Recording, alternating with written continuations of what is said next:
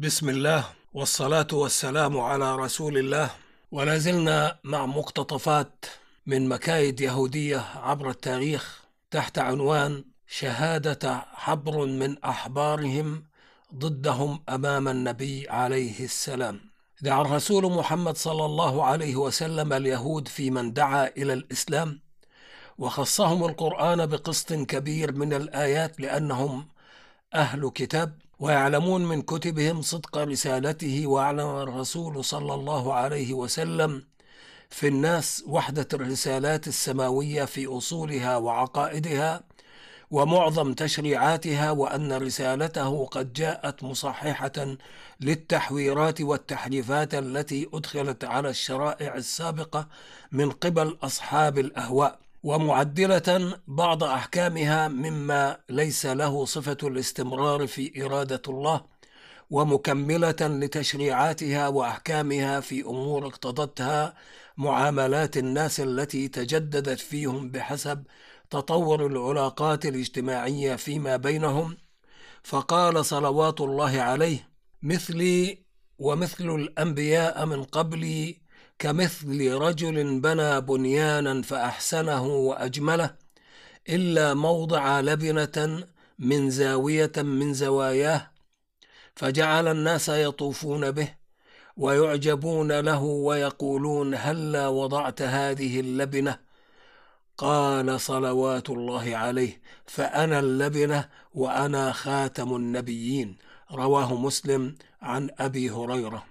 ولكن اليهود استكبروا عن اتباعه ولزموا موقف العداء والحسد والكيد ونظرا إلى أنهم نزلاء في أرض العرب فقد اتخذوا في معاداته والكيد له أسلوب الدس والمكر والخديعة إلا ما كان من نفر قليل منهم.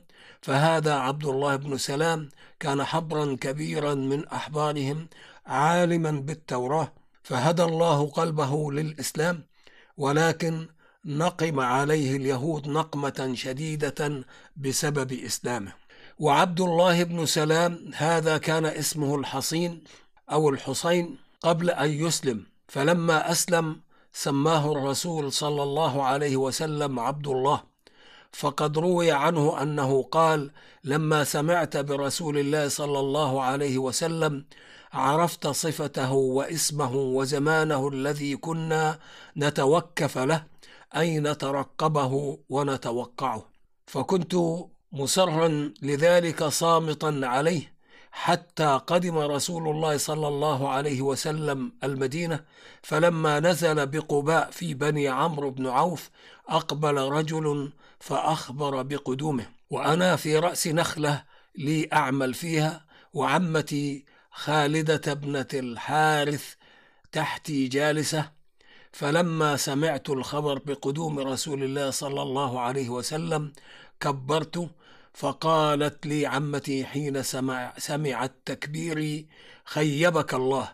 والله لو كنت سمعت بموسى بن عمران قادما ما زدته قال فقلت لها إي عمه هو والله أخو موسى بن عمران وعلى دينه بعث بما بعث به. قال فقالت إي ابن أخي أهو النبي الذي كنا نخبر أنه يبعث مع نفس الساعة. قال فقلت لها نعم. فقالت فذاك إذا قال ثم خرجت إلى رسول الله صلى الله عليه وسلم فأسلمت. ثم رجعت إلى أهل بيتي فأمرتهم فأسلموا. قال وكتمت إسلامي من يهود. ثم جئت رسول الله صلى الله عليه وسلم فقلت له يا رسول الله إن يهود قوم بهت أي كذابون يقولون على المرء ما ليس فيه وهو جمع بهوت كصبور وصبر. وأني أحب أن تدخلني في بعض بيوتك وتغيبني عنهم ثم تسألهم عني حتى يخبروك كيف أنا فيهم قبل أن يعلموا إسلامي فإنهم إن علموا به بهتوني وعابوني. قال فأدخلني رسول الله صلى الله عليه وسلم في بعض بيوته ودخلوا عليه فكلموه وسألوه ثم قال لهم أي رجل الحصين بن سلام فيكم؟ قالوا سيدنا وابن سيدنا وحبرنا وعالمنا.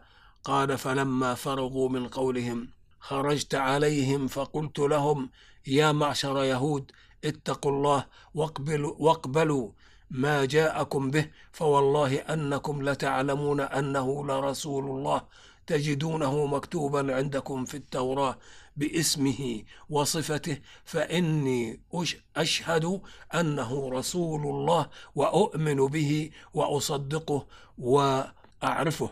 فقالوا كذبت ثم وقعوا بي فقالوا شرنا وابن شرنا. فقلت لرسول الله صلى الله عليه وسلم ألم أخبرك يا رسول الله أنهم قوم بهت أي غدر وكذب وفجور؟ قال وأظهرت إسلامي وإسلام أهل بيتي وأسلمت عمتي خالدة بنت الحارث فحسن إسلامها ولما أسلم قال له حيي بن أخطب وكعب بن أسد وأبو نافع وأشيع وشمويل بن زيد ما تكون النبوة في العرب ولكن صاحبك ملك يريدون بهذا أن يفتنوه عن دينه.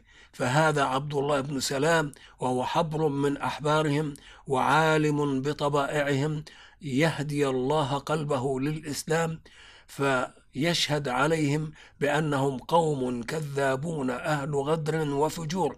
ومن أجل ذلك سعوا بين العرب سعي الشياطين كيدا ومكرا بالإسلام وبحامل رسالته وبالمسلمين. وبهذا نكون قد انتهينا من هذا المقطع الصوتي وأستودعكم الله الذي لا تضيع ودائعه. والسلام عليكم ورحمة الله وبركاته.